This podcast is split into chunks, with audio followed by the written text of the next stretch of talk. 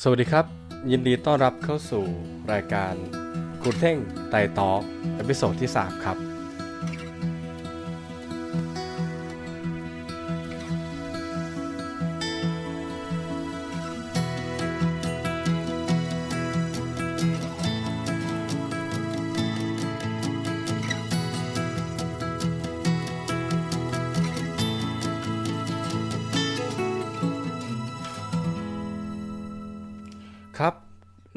episode นี้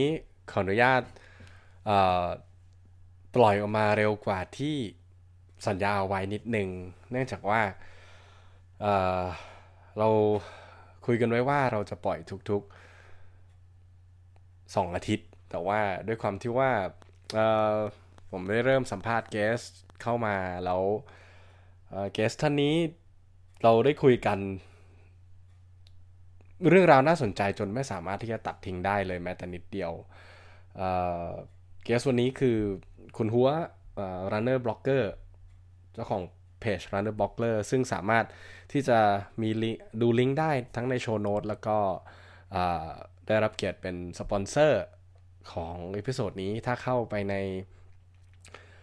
kt t r i talk simplecast fm เนี่ยจะจะมีลิงก์ตรงไปสู่ เพจของคุณฮั้ว ซึ่งใน episode นี้เราใน part นี้จริงๆแล้วมันเป็นการเตรียมตัวของคุณฮั้วที่จะไปแข่งในรายการ Challenge เวียดนาม ที่จะเกิดขึ้นภายใน2อาทิตย์เราได้คุยกันถึงเรื่องการเตรียมตัวที่จะไปแข่งสนามนี้ แต่เราได้ให้โอกาส เราได้ถามแล้วก็คุณฮั้วได้ตอบคำถามในประเด็นที่น่าสนใจหลาย ๆ ประเด็นโดยเฉพาะในเรื่องของการก้าวเข้ามาสู่ในกีฬา endurance sport เนี่ยในแง่มุมที่น่าสนใจมาก ซึ่งผมคิดว่าไม่น่าจะตัดอะไรก็เลยคิดแบ่งเป็น 2 part ตอนแรกผมจะปล่อย episode นี้ประมาณวันที่ 9 แต่ว่าในเมื่อเราแบ่งเป็น 2 part part แรกผมก็จะปล่อยวันนี้ ซึ่งคาดว่าคงจะเป็นวันศุกร์ถ้าไม่ผิดพลาดอะไร แล้วก็อีก part หนึ่งก็จะเป็นอาทิตย์หน้าวันศุกร์ซึ่งจะเป็นวันที่คุณฮั้วได้เดินทางไปแข่งพอดี ซึ่งหลังฟังจบพวกเราก็คงได้ได้ตามลุ้นตามเชียร์กัน เพื่อเป็นการไม่ไม่เสียเวลาเรามาพบกับคุณหัวเลยแล้วกันครับ ครับรบกวนช่วยแนะนำตัวคร่าวๆด้วยครับ ชื่อหัวต้องเอาชื่อจริงไหมอะ ชื่อหัวเนอะแล้วก็รู้จักกันในนามว่าเอ่อหัวหรือว่า runner blogger หรือว่าหัวสามสี่เก้าก็ทำงานเป็นพนักงานออฟฟิศปกติทั่วไปด้านคอมพิวเตอร์อายุสามสิบแปดปี ยังโสดค่ะ ได้ปะต้องต้องต้องเน้นด้วยใช่ไหมครับ มันหลุดแหละแก ไม่หลุดนะ ยังอยู่ อ๋อเหรอครับก็เริ่มเล่นไตกีฬาได้ยังไงเอออันนี้น่าสนใจคำถามนี้ จริง ๆ ก็สารภาพว่าไม่เคยรู้จักไตกีฬามาก่อนเลย ในชีวิตจนก่อนที่จะมาเล่นไตเรียกว่าเอาเป็นว่าเริ่มวิ่งมาก่อน ช่วงปี เริ่มวิ่งปี 2012 ตอนนั้นก็อายุประมาณ 34 ได้4ปีมาแล้ว ก็ทำไมถ้าถามว่าทำไมถึงเริ่มวิ่งก็คือตอนตอนแรก ๆ เนี่ยน้ำหนักจะค่อนข้างเยอะกว่านี้ แล้วก็เลยรู้สึกว่าต้องทำอะไรกับมันแหละก็เลยเริ่มเข้าฟิตเนสแต่ว่าเป็นคนเกลียดการวิ่งมากก็เลย ก็เลยเข้าแต่คลาสอย่างเดียว ไม่ไม่ไม่เคยใช้เทรดมิลไม่เคย ไม่เคยวิ่งเลยมาก่อน แล้วก็พอหลังๆ พอเริ่มเข้าคลาสเราแบบ ต้องมานั่งรอคลาสจะเริ่มอย่างเงี้ย ก็เลยเริ่มขึ้นลู่วิ่งก็ใช้ลู่เป็นการเป็นการ warm up ร่างกาย ตอนแรกก็กด speed อยู่ที่ประมาณ 5.0 เพื่อแบบเหมือนเดินเร็วๆเอา แต่หลังๆพอ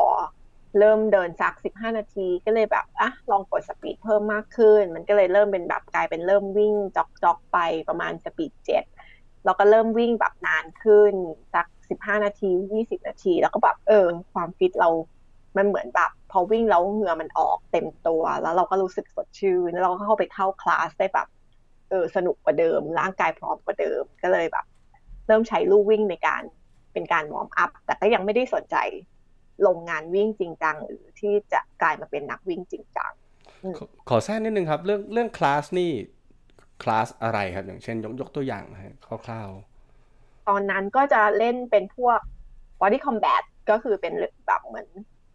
พวกต่อยมวยนิดนึงในในคลาสอะไรอย่างเงี้ยเป็นศิลปะป้องกันตัวที่แบบประกอบเพลง แล้วก็เล่นบอดี้ปั๊มก็คือเป็นการยกเวทอะไรประมาณนี้คือไม่ไม่ได้เล่นเล่นเพื่อความสนุก ไม่ได้เล่นกีฬาจักแล้วเห็นผลไหมหมายความว่า พอพอเล่นแล้วได้ผลตามเป้าไหมที่ต้องการจะลดน้ำหนัก ก็ลดลดลงมาลดค่อนข้างดีเลย แต่พอมาเริ่มวิ่งแล้วมันก็ลงอีก อืมก็เลยแบบ เออ แต่แต่วิ่งตอนนั้นก็ยังวิ่งวิ่งวิ่งอยู่บนลู่แบบครึ่งชั่วโมงไม่ได้ไม่เคยออกมาข้างนอกเป็น เพราะว่าก็ใช้เวลาหลังเลิกงานในการเข้าเข้าพวกจิมอะไรอย่างเงี้ยแล้วก็เป็นคนไม่ตื่นเช้า ก็เลยวิ่งตอนเย็นเอาอะไร แล้วสุดท้ายอะไรลากออกมาข้างนอกครับ ต้องเรียกว่าเป็นน้องชาย น้องชายชวน เพราะตอนนั้นน้องชายเขาก็เริ่มวิ่งอยู่อะไรอย่างเงี้ยแล้วเขาก็เหมือนแบบเออเห็นเราแบบโพสต์ลง Facebook ว่าแบบเออเราไปคลาสเราไป Body Combat เราไป Body Pump เราเริ่มแบบลงว่าแบบเอ้ยในที่แอปเราแบบลงสถิติแบบ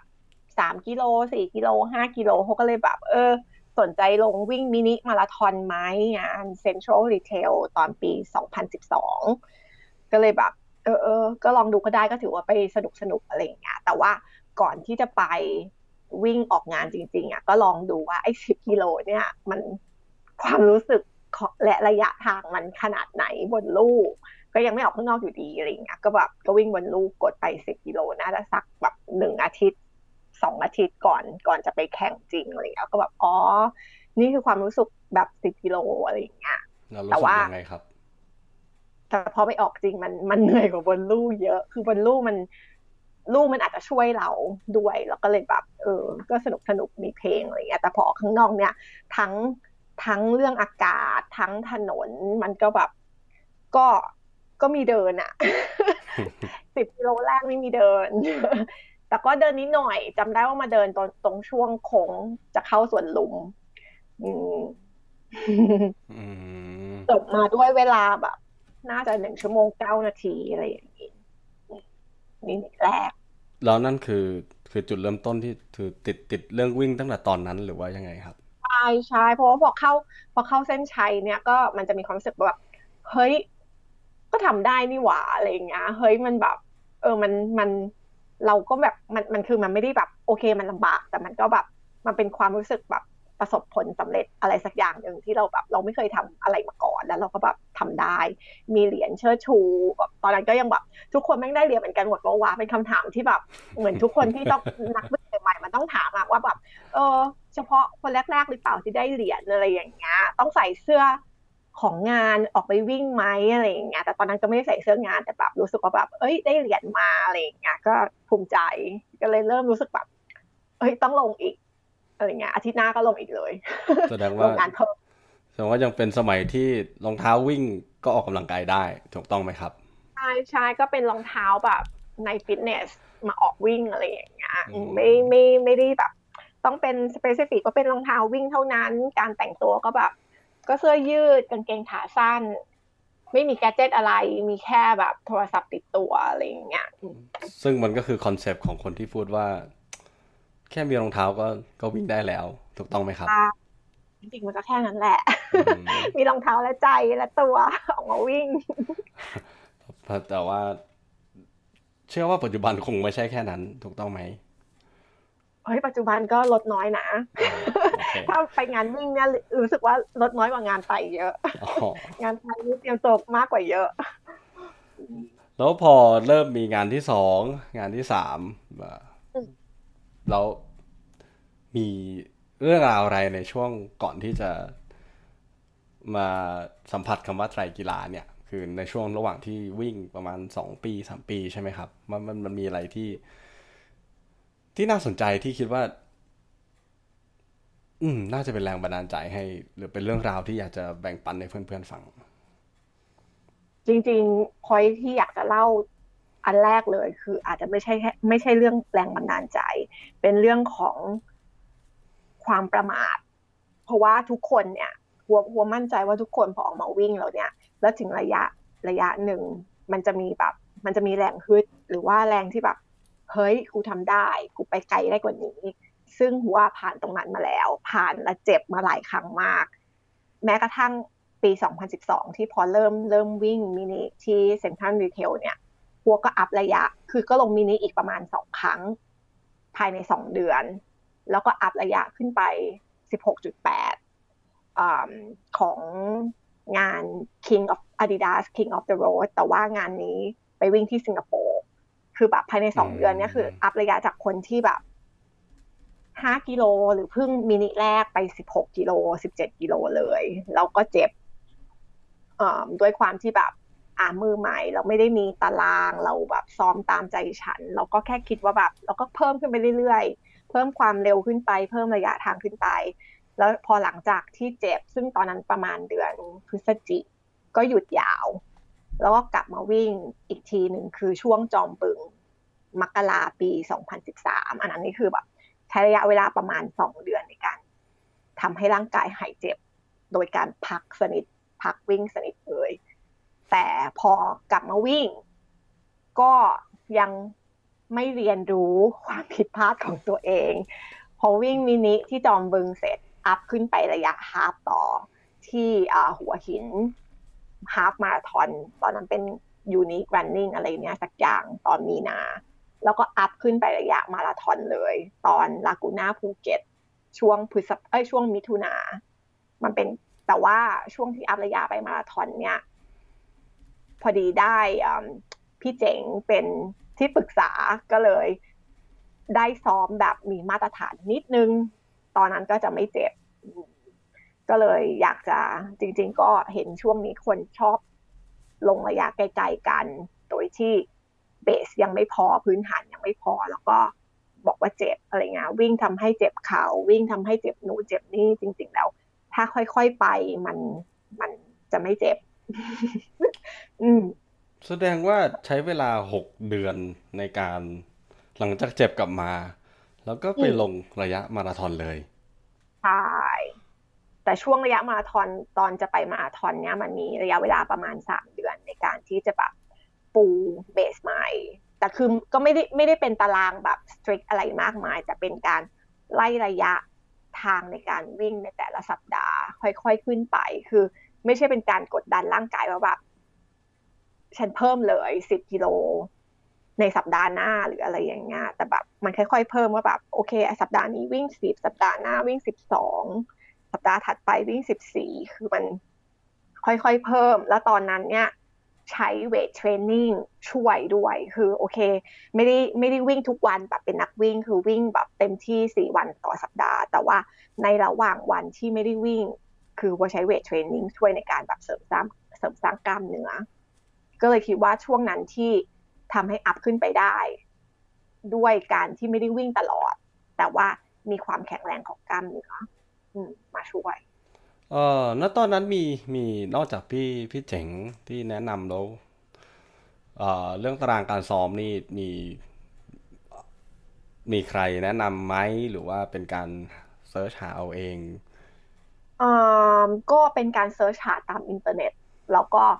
มาปรับเข้ากับชีวิตประจำวันของตัวเอง ว่ามีเวลาว่างมากน้อยแค่ไหน คือวิ่งเต็มที่อย่างมากก็คือได้แค่สี่วันต่อสัปดาห์ เพราะอย่างที่บอกว่าหนึ่งก็ไม่วิ่งข้างนอก เป็นเป็นคนไม่วิ่งตามสวนตอนสมัยนั้น ก็จะวิ่งภายในภายในบนลู่วิ่ง ซึ่งวันธรรมดาเนี่ยสองถึงสามวันของวันธรรมดาเนี่ยก็ยังแบบเต็มที่ก็วิ่งได้แบบชั่วโมงหนึ่งบนลู่ก็จะแย่อยู่แล้วอะ่ะเออจะมีวิ่งตามสวนก็คือแค่เฉพาะเสาร์อาทิตย์ที่ออกมา แล้วก็จะมีพี่เจ๋งแล้วก็มีกิฟ ที่เขาวิ่งมาถอนมาก่อน พี่เพนที่เขาวิ่งมามาทอนมาก่อนมาช่วยมาวิ่งเป็นเพื่อนอะไรเงี้ยอืมแต่ว่าหลังมาราธอนแรกไม่เป็นอินจูรี่ฟรีไปเลย คือหมายความว่าไม่มีการบาดเจ็บไม่มีอะไรทั้งนั้น ไม่มีการบาดเจ็บไม่มีการบาดเจ็บแต่แต่มีอาการเป๋ตามสไตล์มาราธอนแรก คือแบบเดินแล้วก็เป๋เป๋แบบ เออเป็นเป็ดค่อยๆไต่ลงบันไดอะไรประมาณนี้มันมันมี อ๋อ ก็คือแต่ว่าไม่ post marathon syndrome ก็คือที่ต้องถอยหลังลงบันได ใช่เป็นเป็นภาพที่เจริญหูเจริญตาเวลาหลังสนามมาราธอน ถูกต้อง แล้วหลังจากนั้นก็ก็เริ่มติดใจระยะมาราธอนว่าแบบว่า เออ มันมันเป็นระยะที่ต้องสู้กับจิตใจตัวเอง ก็เลยเริ่มลงงานต่อต่อไป ซึ่งตอนนั้นมี ก็ยังซ้อมด้วยตัวเองอยู่ หรือว่าเริ่มที่จะยังซ้อมยังซ้อมด้วยตัวเองจนจนมาเริ่มเริ่มมีโค้ชครั้งแรกก็น่าจะช่วงกันยาปีสองพันสิบสามอืม ก็คือหลังมาราธอนได้สามเดือน ใช่หลังมาตอนนี้สามสามสี่เดือน อืม ก็เริ่มแบบเหมือน อยากไป มาราธอนก็คือหลังจากนั้นเนี่ยมันก็จะมีมีไปลงไปลงพัทยามาราธอนไว้ แต่ว่านั้นก็วิ่งแบบ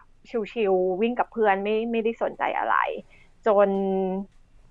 จนอยากไปวิ่งมาราธอนที่สิงคโปร์ปี 2013 ซึ่งเขาจะจัดประมาณธันวารายการอ่าอ่า Standard Charter สิงคโปร์มาราธอนอือฮึปี 2013จัด ทุกต้นธันวาของทุกปี เราเป็นสนามที่คือชอบโดยเป็นการส่วนตัว ก็เลยรู้สึกว่าอยากไปทำเวลาที่ดีในมาราธอนนี้อตอนช่วงกันยาก็เลยไปขอฝากเนื้อฝากตัวเป็นลูกศิษย์ครูดิน ให้ครูดินออกตารางให้ มีรู้สึกเปลี่ยนแปลงไหมครับ เวลาที่หลังจากมีโค้ชกับ โหเปลี่ยนแปลงมากเพราะตอนแรกเวลาวิ่งก็คือแบบ เราวิ่งตามใจฉันนะเราเราไม่ได้วิ่ง ไม่เคยวิ่ง interval ไม่เคยวิ่ง tempo ไม่เคยวิ่งลงคอร์ดเราเน้นวิ่งแบบ เออ วันนี้มีเวลาห้าแบบครึ่งชั่วโมงก็วิ่งห้ากิโลมีเวลาแบบหนึ่งชั่วโมงนิดๆก็วิ่งสิบกิโลอะไรอย่างเงี้ยหรือว่าวันวิ่งยาวเราก็วิ่งของเราไปเรื่อยๆแต่แบบไม่ไม่ไม่เคยต้องมากำหนดว่า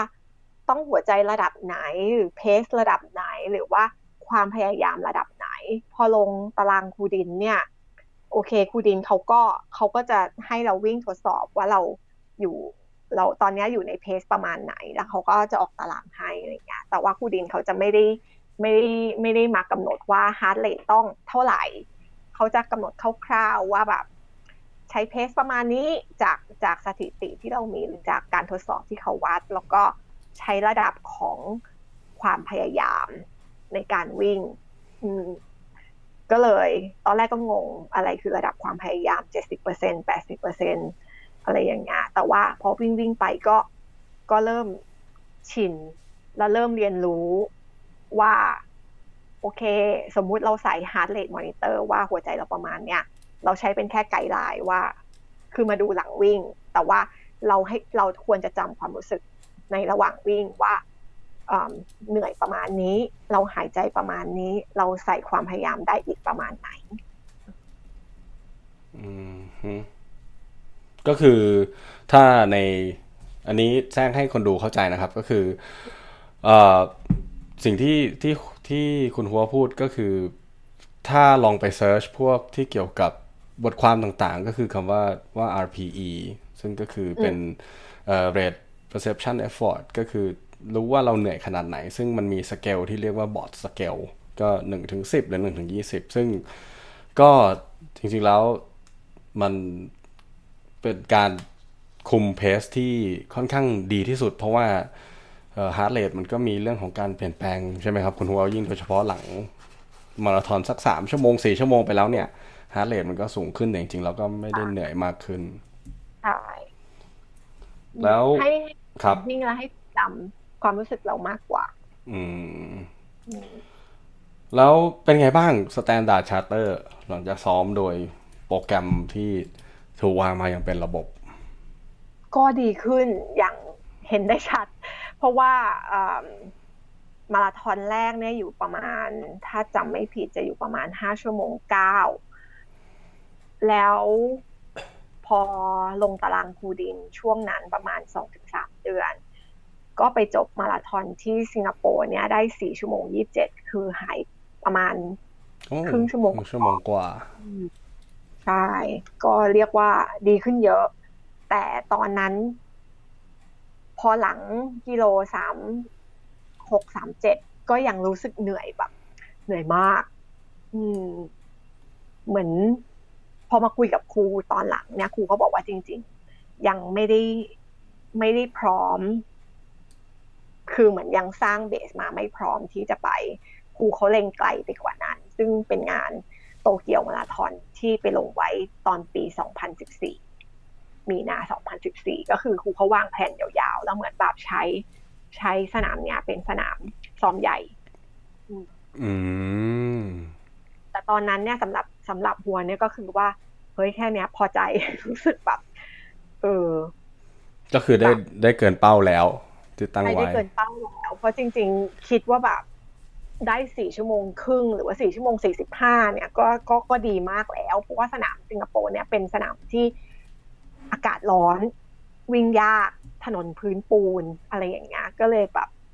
เออคือคือได้ดีกว่าอันแรกก็ดีใจแล้วอะไม่ไม่ไม่ได้คิดไปไกลว่าจะได้แบบดีขึ้นมาขนาดนี้อะไรอย่างเงี้ยอือฮึแล้วความรู้สึกตอนวิ่งมันก็ สบายมากกว่า มาราธอนแรกเยอะอืมแล้วก็คือเป้าหมายต่อไปนะตอนนั้นก็คือโตเกียวมาราธอนใช่ก็ไปโตเกียวมาราธอนแล้วก็แต่ว่าช่วงช่วงระหว่างที่อยู่ในตารางตารางที่แบบมีโค้ชดูแลเนี่ย สถิติการวิ่งก็ดีขึ้นแบบเห็นได้ชัดจากปกติเนี่ยวิ่งสิบกิโลอยู่เพสหกหรือว่าอะไรเงี้ยระยะ ฮาฟมาราธอนคือตอนนั้นก็ไม่ค่อยได้ลงสิบกิโล แต่ว่าลงงานสิบกิโลช่วงที่อยู่ในตารางก็ได้พีดีเลยได้แบบ10ได้ห้าสิบนาทีสักอย่าง อืม แล้วก็ระยะฮาฟก็เวลาดีขึ้นมากไปได้ถ้วยที่จอมบึงฮาฟด้วย ซึ่งถือว่าเป็นสนามใหญ่ โอ้อืม ตอนนั้นน่าจะได้ ชั่วโมงห้าสิบห้าอืม ระยะฮาฟทั้งทั้งๆที่อยู่ในตารางมาประมาณสามถึงสี่เดือน ก็ถือว่าพัฒนาแล้วได้ดีเลยนะครับ เพราะว่าเริ่มจากมกราจนถึงโหใช่อือฮึแล้วฮาฟแรกนี่อยู่ประมาณสองชั่วโมงยี่สิบแล้วแบบเข้าเส้นชัยนี่คือแบบจำได้เลยว่าความรู้สึกแบบเหนื่อยมาก เหนื่อยแบบ กูไม่วิ่งแล้วฮาฟอะไรมันจะเหนื่อยขนาดนี้แต่ไม่คิดว่าพอหลังพอหลังจากวิ่งฮาฟแล้วสามารถลงมาราธอนต่อได้เลย อืม แต่ว่าพอจบฮาฟจอมบึงเนี่ย อาการเจ็บมันมา เพราะว่าหนึ่งคิดว่าเนื่องด้วยมันอาจจะมีเจ็บมาอยู่แล้วเป็นพื้นฐานแล้ว แล้วเหมือนพยายามไม่สนใจอาการ เพราะจริง ๆ อาการเจ็บมันเริ่มตั้งแต่ช่วงก่อนจะไปสิงคโปร์แล้วก็เหมือนอีกนอมันอะคือคือไม่ฟังเสียงร่างกายอะเออ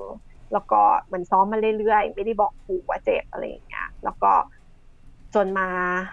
วันที่วิ่งจอมบึงเนี่ย ยอมรับเลยว่าแบบสิบกิโล เพราะว่าช่วงช่วงใกล้ๆจะสิบช่วงใกล้ๆจะสิบกิโลมันจะช่วงวนเข้าเข้าระยะมินิเข้าเส้นชัยอะไรเงี้ย มีคิดในหัวว่าขอวิ่งกลับเข้าเส้นชัยเพราะเจ็บมากแบบวิ่งต่อไม่ไหวแล้ว รู้สึกขาจะแบบขาจะพลิกคือมันไม่มีแรงวิ่งอะไรอย่างเงี้ย แต่ว่าก็ใช้ใช้ความบ้าส่วนตัวในการแบบวิ่งต่อทั้งทั้งๆที่เจ็บบาดเจ็บนี่แล้วพอคือบอกบอกหน่อยได้ไหมครับว่าบาดเจ็บตรงไหน ตอนนั้นรู้สึกจะเจ็บเข่า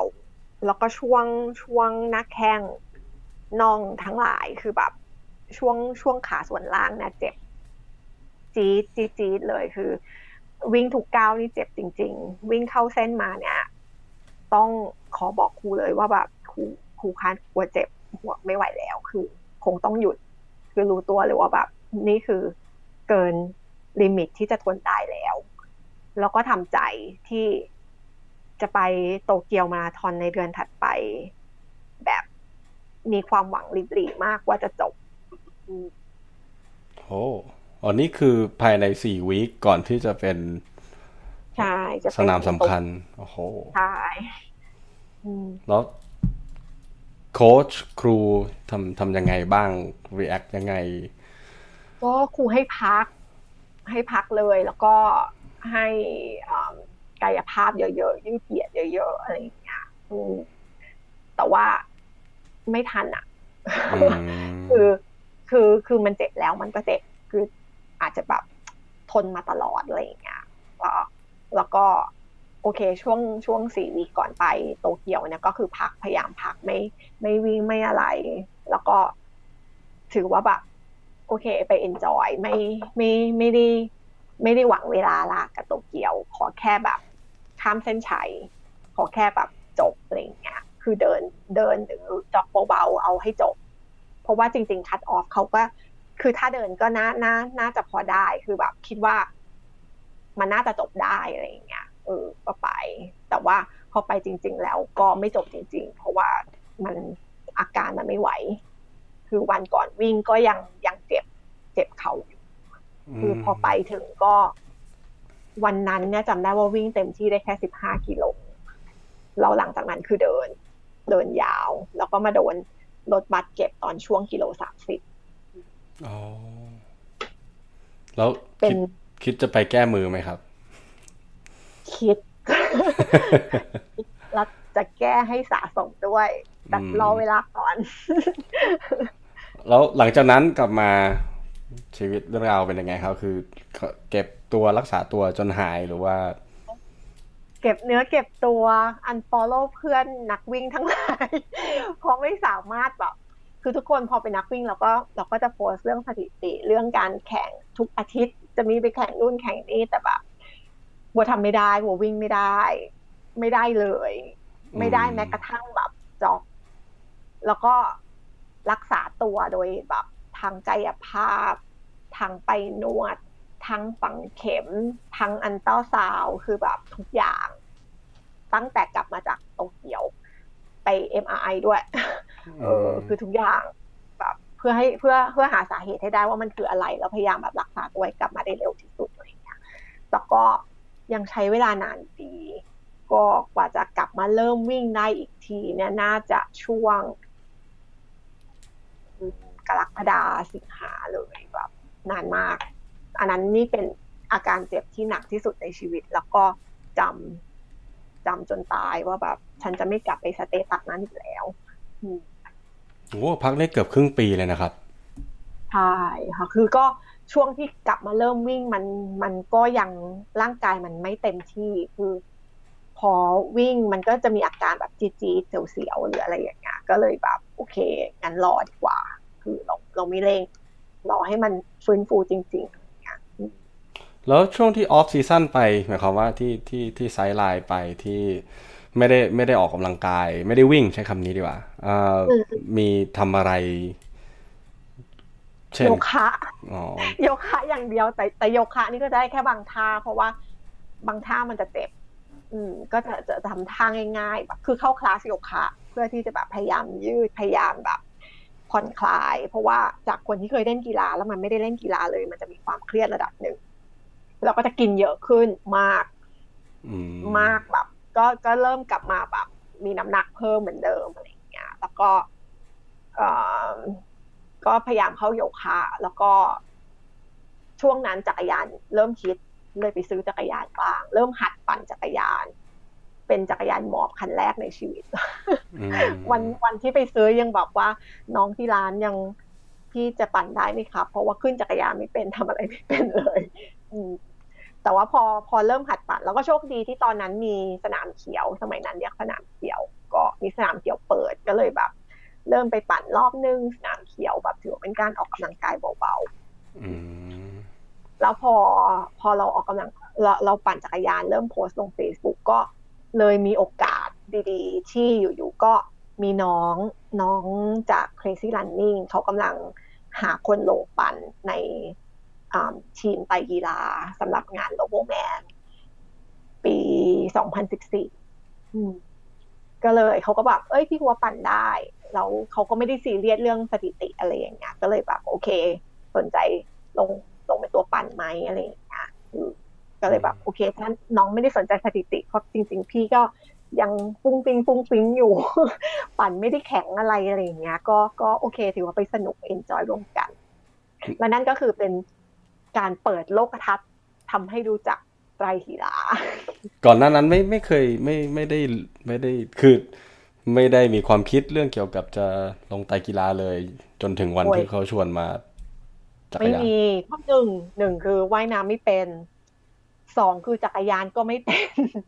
คือจริง ๆ ปีก่อนหน้านั้นมีเพื่อนจะชวนไปลงทวีตเพราะเขาก็รู้ว่าว่ายน้ำไม่เป็นอะไรเงี้ยเขาก็ให้ไปลงทวีตหัวหินบอกว่า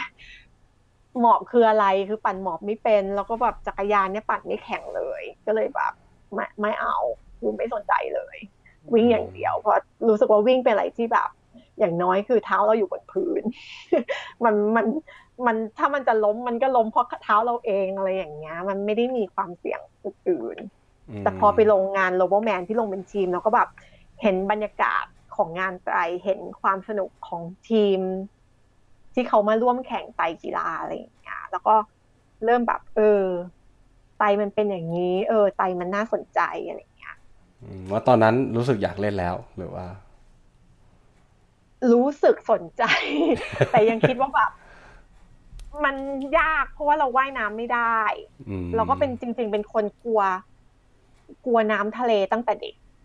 อืม คือคือไม่ไม่ลงทะเล แม้ไปเที่ยวเป็นคนไปชอบชอบไปเที่ยวทะเล แต่เป็นคนไม่ลงทะเล เพราะว่าจินตนาการลึกล้ำมากมายกับสิ่งของใต้ทะเลอะไรอย่างเงี้ยแล้วความรู้สึกของการเหยียบทรายมัน มันหยุยมากอะ่ะเออ แล้วก็พอลงทะเลแล้วมันมองอะไรไม่เห็นแล้วเราแพนิคแล้วก็จะไม่ชอบ ก็คือ แค่สระว่ายน้ำเนี่ยก็ยังยังไม่ค่อยจะเอาหัวจุ่มลงไปเลยแบบยากก็เลยรู้สึกว่าแบบอืมคงไม่อะไรอย่างเงี้ยอืม ก็คือชอบไปเที่ยวทะเล แต่ชอบสั่งส้มตำไก่ย่างกินริมทะเลแค่นั้นว่างั้นชอบชอบบรรยากาศของลมพัดโดนหน้าเฉยๆ ชอบแบบฉันนั่งอยู่ริมทะเลสวยๆ แต่แบบไม่ไม่เอาขาแตะทะเลเด็ดขาดอืมก็แม้กระทั่งถึงก็ไม่ลงโอ้โหอืมก็แสดงว่าโลโบแมนนั่นคือรายการแรกที่ได้รู้จักไตรกีฬาจริง ๆ จังใช่แล้วก็ยังแบบไปยืนเชียร์ น้องกล้วยที่ปล่อยตัวเป็นตัวว่ายอะไรอย่างเงี้ยก็ยังแบบนึกในใจไกลเป็นบ้าเลยทุนแบบ เพราะตอนนั้นเหมือนเป็นคอร์สแบบเอาแบ็คว่ายออกไปใช่เป็นเจ็ดร้อยห้าสิบออกไปแล้วกลับมาเลยรอบเดียวอะไรอย่างเงี้ยแล้วทุนก็ยังไม่ได้เยอะเหมือนสมัยนี้ ยังเป็นทุนแบบ เล็กๆ ระหว่างทาง แล้วก็มีทุนใหญ่ปลายทางอันเดียวอะไรอย่างเงี้ยเอๆอคือคือไม่ได้มีแบบเป็นขอบเขตให้แย่งกันว่ายหรือว่าแบบปลอดภัยขนาดว่าแบบ ฉันสามารถเกาะทุนได้ตลอดทางอะไรอย่างเงี้ยยิ่งมองก็ยิ่งแบบโหว่ายกันได้ยังไงไกลมากเลยอืมแล้วก็ยังพูดกับน้องเลยว่าไม่มีทางอะพี่ไม่พี่ไม่ลงไม่ลงเด็ดขาดคือแบบมันมันดูน่ากลัวอะไรอย่างเงี้ย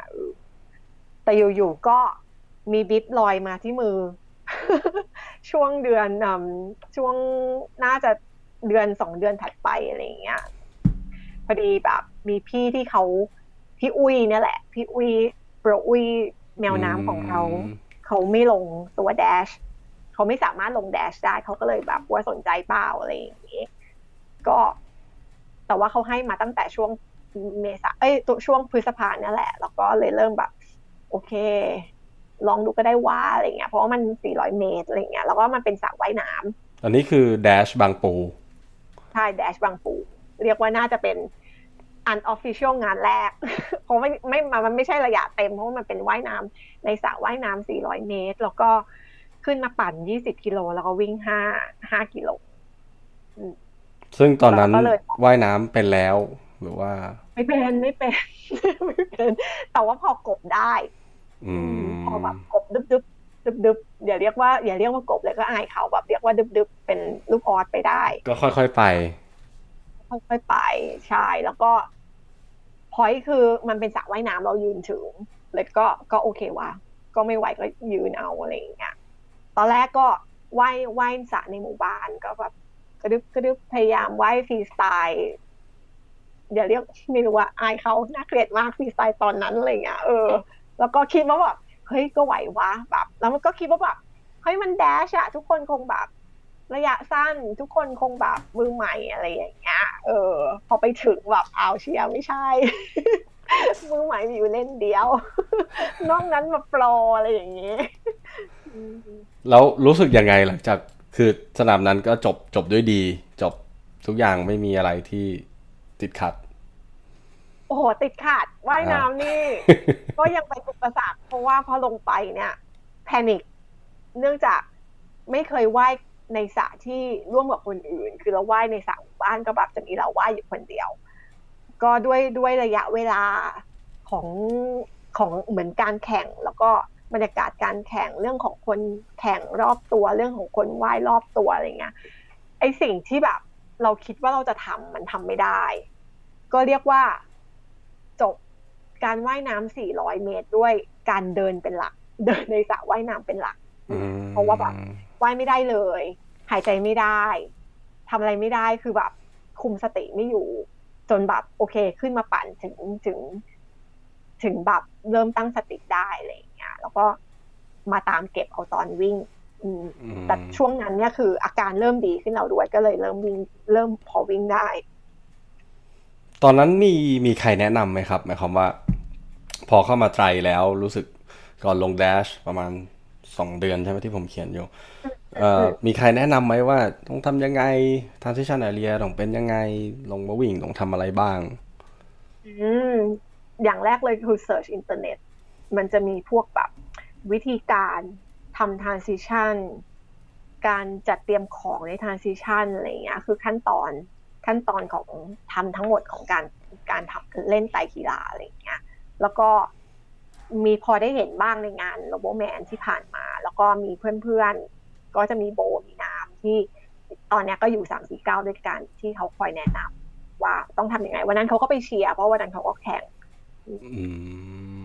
ก็เลยแบบ เออ อย่างน้อยก็อุ่นใจแบบ เออ มีเพื่อนไปช่วยดูเราไม่จมน้ำตายอะไรเงี้ย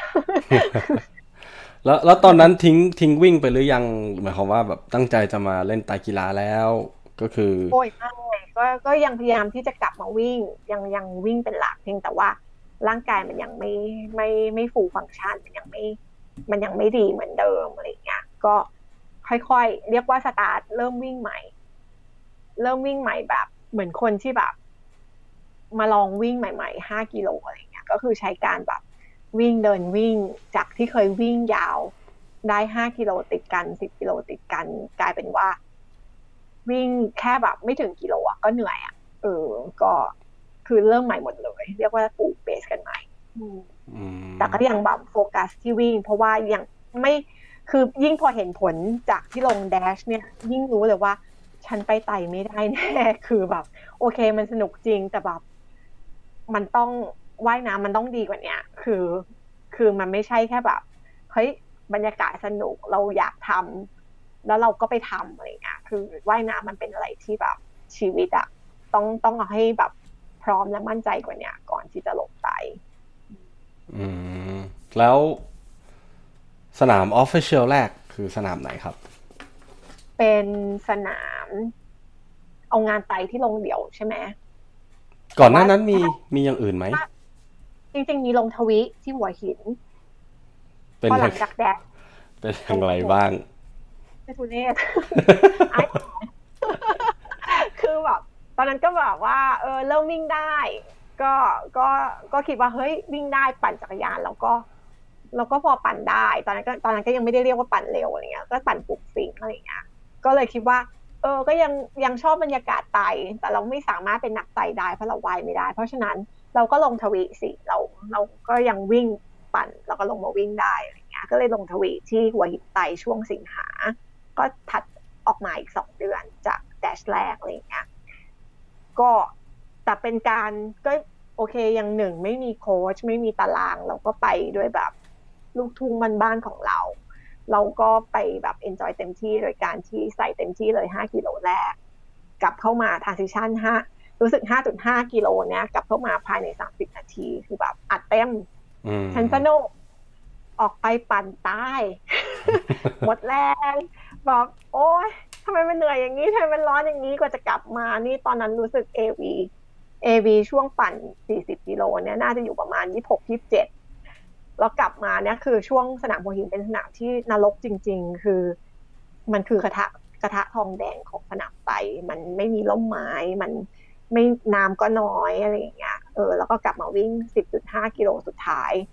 ในสนามแบบที่ร้อนแบบนั้น พร้อมแรงก็ไม่มีก็เลยเกิดอาการ heat stroke เข้าเส้นชัยมานี่คือเป็นลมลมแผ่แบบเข้าเต็นท์พยาบาล คือน่าเกลียดอะเออ เป็นทวีที่แบบพอจบมาแล้วแล้วแบบกูไม่ลงทวีแหละก็คือทำไมมันโหดเป็นทวีแรกที่ประสบการณ์ไม่ค่อยดี ไม่ดีแล้ว จบเวลาห่วยมาก น่าจะสามชั่วโมงครึ่งอะไรสักอย่างสามชั่วโมงสี่สิบได้ทั้งที่เป็นนักวิ่งด้วยนะ มันก็เลยรู้สึกแบบเฮ้ยอะไรเนี่ย ยากกว่าอะไรอย่างเงี้ยเออ แต่ก็ยังไม่ไม่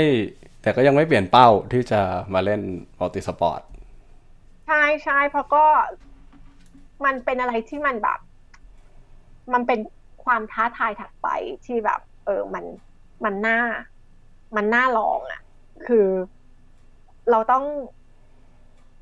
พยายามว่ายน้ำให้ได้ ปั่นจักรยานให้ดีกว่านี้ แล้วทำยังไงที่จะทำสองอย่างนั้น แล้วเราลงมาวิ่งให้ได้เหมือนปกติเออก็เลยรู้สึกแบบ เออสนใจแบบแล้วมันเป็นการเล่นกีฬาที่มันสลับกล้ามเนื้อ เป็นการซ้อมที่เราสลับตารางทั้งว่ายปั่นวิ่ง เราต้องจัด ตารางให้แบบว่ายปั่นวิ่งให้ได้ภายในหนึ่งสัปดาห์ มันไม่ใช่เหมือนแบบ ตารางนักวิ่งที่วิ่งวิ่งเบา วิ่งหนัก วิ่งเบาวิ่งหนัก แต่มันคือวิ่งทุกวันในหนึ่งสัปดาห์มันก็ยังใช้กล้ามเนื้อมัดเดียวกัน อาจจะโอเค slow twitch fast twitch whatever แต่แบบมันก็ยังคือกล้ามเนื้อขาอะไรอย่างเงี้ย แต่พอมันเป็นว่ายน้ำมันแบบมันอาจจะด้วยด้วยความที่แบบว่ายน้ำไม่เป็นเลยรู้สึกแบบ อยากเอาชนะ อยากทำให้ได้เงี้ยแล้วก็เลยได้ไปช่วงปลายปีเนี่ย เอาอีกอยากไปคือชอบบรรยากาศของงานไตรก็เลยแบบลงทีมอของ Challenge ที่ลากูน่าภูเก็ตสมัยนั้นยังเป็น Challenge ปี 2014อะไรเงี้ยแต่ลงเป็นตัววิ่งนะไม่ไม่ไม่ทำอย่างอื่นคือว่าเรียกว่า เรียกว่าไปชิมไปชิมลาง เออ รอบนี้ไม่รอบนี้เป็น LPG ไปด้วยความที่ว่ารู้แล้วก็คือรู้มีประสบการณ์แล้ว แล้วเราทำแค่วิ่ง ถึงแม้จะวิ่งช่วงสายหน่อยก็เหอะอะไรเงี้ย แต่เราแค่วิ่งก็เลยแบบ ก็เลยใส่เต็มได้ แล้วก็แบบเออเข้าเส้นชัยสวยๆกับเพื่อนๆอะไรเงี้ย แล้วก็อันเนี้ยเรียกว่าเป็นเรียกว่าเป็นงานที่แบบ เราไปด้วยด้วยด้วยความอยากรู้เลยว่าแบบ ว่ายเป็นแบบนี้ปั่นเป็นแบบนี้อะไรเงี้ยแต่ช่วงนั้นก็ยังยังเป็นนักวิ่งหลักๆอยู่ จนพอจบงานเนี้ยถึงเริ่มแบบเอาวะ ฉันต้องลงงานไตรให้ได้ แล้วงานนั้นก็เลือกไว้แล้วว่าคือชะอำไตมีนา ปีสองพันสิบห้าสองพันสิบห้าก็คือจากพฤศจิปลายพฤศจิไปมีนา ก็จะมีระยะเวลาประมาณสามถึงสี่เดือนในการที่ ต้องว่ายน้ำให้ได้หนึ่งจุดห้ากิโล ไม่ลง sprint ด้วยไป standard เอาเต็ม แล้วทำยังไงถึง เราเราแก้ปัญหาเรื่องว่ายน้ำยังไงสี่เดือนเนี่ย ก็ให้เพื่อนมาสอนจริง ๆอะก็มีโจเป็นน้องในทีมสามสี่เก้าคือเขาก็ว่ายน้ำดีอะไรเงี้ยเขาก็เลยแบบมาสอน ก็เรียกว่าแบบเปิดคอร์สส่วนตัวเลยแบบ โจมาสอนเลย สี่วันต่อสัปดาห์แบบเพราะลงสาสี่วันใช่ใช่แบบ แล้วก็คือเขาเขาก็จะมาแบบสองสาวันในต่อสัปดาห์ แล้วก็จะแบบเหมือนกับว่าอาพี่ไปวายแบบนี้แบบนี้อะไรอย่างเงี้ยเออตอนแรกเขาก็เหมือนแบบให้ทาดวิวมานู่นนี่ซึ่งก็ยังทำไม่ได้คือคือ เราหายใจไม่ได้เรารู้สึกว่าแบบพอหัวลงน้ำแล้วแบบ มันเกิดอาการแพนิคว่าแบบ ฉันจะขาดอากาศหายใจ คือฉันไปไหนไม่ได้อะไรอย่างเงี้ยสุดท้ายเนี่ย ก็ต้องกลับมากบทุกทีคือกบกระดึบกระดึบตอนแรก ๆ ก็คือกระดึบกระดึบแบบธรรมดาไปจนหลังๆพอเริ่มกบบ่อยเลยเริ่มแบบไวขึ้น กลายเป็นกบระดับกลางอะไรอย่างเงี้ย ซึ่งก็ก็มีความเร็วมากขึ้นกว่าสมัยแรกอะไรเงี้ย แต่ว่าฟรีสไตล์เนี่ย ก็ยังพึ่งพาไม่ได้คือใช้ไม่ได้ คือมันไม่สามารถขึ้นมาหายใจ แบบหันหน้าหายใจได้ปกติอะไรอย่างเงี้ยไม่ว่าข้างซ้ายหรือข้างขวา ก็เลยแบบ โอเควะเราแค่ตั้งใจจะไปจบ เพราะฉะนั้นกบก็กบ ก็กบแบบเอากบให้จบอะไรอย่างเงี้ย เออ แล้วก็แต่ปัญหาคือปัญหาหลักนอกไปจากการพยายามว่ายน้ำให้ได้ ซึ่งกบเนี่ยอย่างน้อยมันก็แบบมันไม่เหนื่อยเพราะเราขึ้นมาหายใจทุกทุก ทุกสโตรกของการขึ้นกบใช่ไหมก็ปัญหาใหญ่กว่านั้นคืออาการแพนิคกลัวทะเล ซึ่งก็ด้วยน้องโจอีกเช่นกันที่พาไปเปิดเขาเรียกว่าอะไรเปิดบรรยากาศแรกของการลงทะเลที่สัตหีบอะไรเงี้ยน้องเขาก็แบบพายขยักประกบเลยแบบโอ้โหเป็นอะไรที่ น่าเกลียดอะคือลงลงปุ๊บร้องไห้ปับคือไม่ไปที่ไม่ไป แต่วันนั้นแบบเออ ก็ลงลงประมาณสองถึงสามครั้งกว่าจะแบบโอเควะเราทำได้อะไรอย่างเงี้ยก่อนก่อนที่จะไปชะอำไปจริง แล้วเป็นไงบ้างพอลงสนามจริง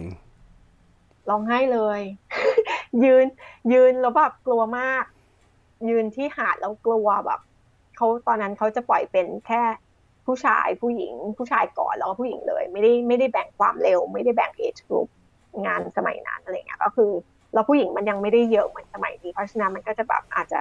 แค่ร้อยกว่าคนอะไรเงี้ยมันก็จะไม่ได้แออัดอะไรเงี้ยหัวก็ยืนหลังสุดเลย โอ๊ยใครจะไปไปก่อน เพราะว่ารู้ว่าตัวเองใช้เวลานานมากแน่นอน ก็ให้เขาไปกันก่อนแล้วเราก็โอเค รวบรวมสติคือสั่นนะสั่นสั่นมากวันนั้นสั่นแล้วก็ร้องไห้ก่อนลงทะเลอะไรเงี้ยแบบ กลัวแต่แบบก็ไม่ได้บอกใครว่าแบบว่าว่าเรากลัวอะไรอย่างเงี้ยเพราะว่ามันก็จะยิ่งทำให้เขาห่วงอะไรเงี้ยก็เดินลงจากชายหาดแล้วก็ลงไปแล้วก็กบของเราไป แล้วก็มันก็กลัวมันทั้งกลัวทั้งแพนิคเออ ก็ร้องไปแต่มันก็ขึ้นมารอบแรกพอขึ้นมารอบแรกได้ของสนามชะอำเนี่ยมันจะเป็นการขึ้นสองรอบ เหมือนเจ็ดร้อยห้าสิบแล้วก็ขึ้นมาสแกนชิปรอบหนึ่งแล้วก็ลงไปอีกรอบหนึ่ง พอขึ้นมารอบแรกแล้วก็เออโอเค โล่งละหนึ่งรอบผ่านไป เหลืออีกรอบเดียวอะไรเงี้ยแล้วก็แบบค่อยๆกบไป แบบไม่ไม่ได้เร่งรีบอะไรเงี้ยผ่านว่ายน้ำได้ก็สบายใจแล้วจบขาแตะพื้นนี่สบายใจ นั่นนั่นนั่นคือที่มาของคำว่า อย่าให้เจ้าแม่ขาแตะพื้นแล้วครับใช่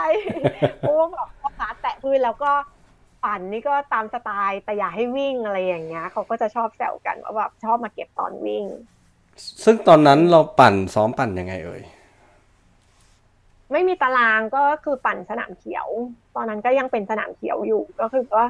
ปั่นรอบสองรอบรอบสองรอบอย่างเงี้ย คือมีมีคือคิดเองว่าแบบโอเค วันนี้ว่ายพรุ่งนี้ปั่นอีกวันวิ่ง ก็คือพยายามแบบสลับไปเรื่อยๆอะไรอย่างเงี้ย เออ แต่ว่าจะไปเน้นที่ว่ายน้ำเยอะหน่อย เพราะพยายามที่จะแบบว่ายให้ได้ ระยะก็คือค่อยๆเพิ่มแบบ จากแบบว่ายติดกันสองร้อยเมตร ก็เป็นสองร้อยห้าสิบเป็นสามร้อยอะไรอย่างเงี้ยแล้วก็พยายามแบบ แตะกิโลหรือว่าหนึ่งจุดห้ากิโลแบบประมาณครั้งสองครั้งแบบให้เรามั่นใจในระยะทางว่าโอเค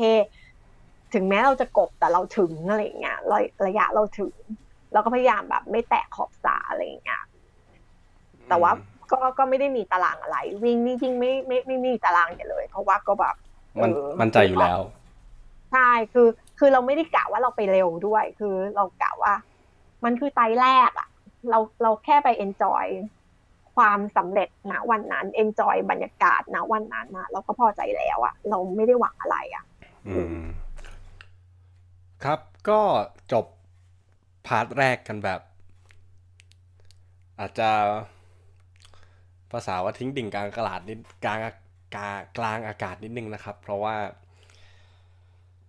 ค่อนข้าง flow ถ้าสังเกตมันเราก็ยอมรับว่าจะตัดลำบาก แต่ว่าก็หาจุดตัดได้พอดี เพราะว่าใน episode แรกก็จะค่อนข้างเกี่ยวกับการที่ล้มลุกคลุกคลานในช่วงแรก ๆ ที่เข้ามาใน endurance sport จนจนกระทั่งมาถึงไตรกีฬา ใน episode หน้าหรือว่าใน part ที่2เนี่ยขอใบ้นิดนึงว่าก็ ก็คุณฮั้วเจอจุดเปลี่ยน แล้วก็เริ่มมีเป้าหมายมากขึ้นในในการแข่งไตรสนามต่อไปใช้คำนี้น่าน่าใน episode หน้าค่อนข้างน่าสนใจในเรื่องของการซ้อมครับ ก็ก่อนจะบอกจบ episode นี้ ก็อยากจะขอบคุณทุกๆคนที่ที่รับฟัง ที่ไลค์เข้ามาในเพจดีใจถ้าใครๆได้ประโยชน์จากสิ่งที่จัดทำไม่ว่าจะเป็นการเขียนหรือว่าการอัดเสียง สิ่งที่ผมเชื่อก็ก็เชื่อว่าไม่ว่าใครก็ตามก็สามารถเป็นแรงบันดาลใจให้คนอื่นได้ใครสนใจที่จะเป็นเคสมีคำถามที่อยากจะถามสด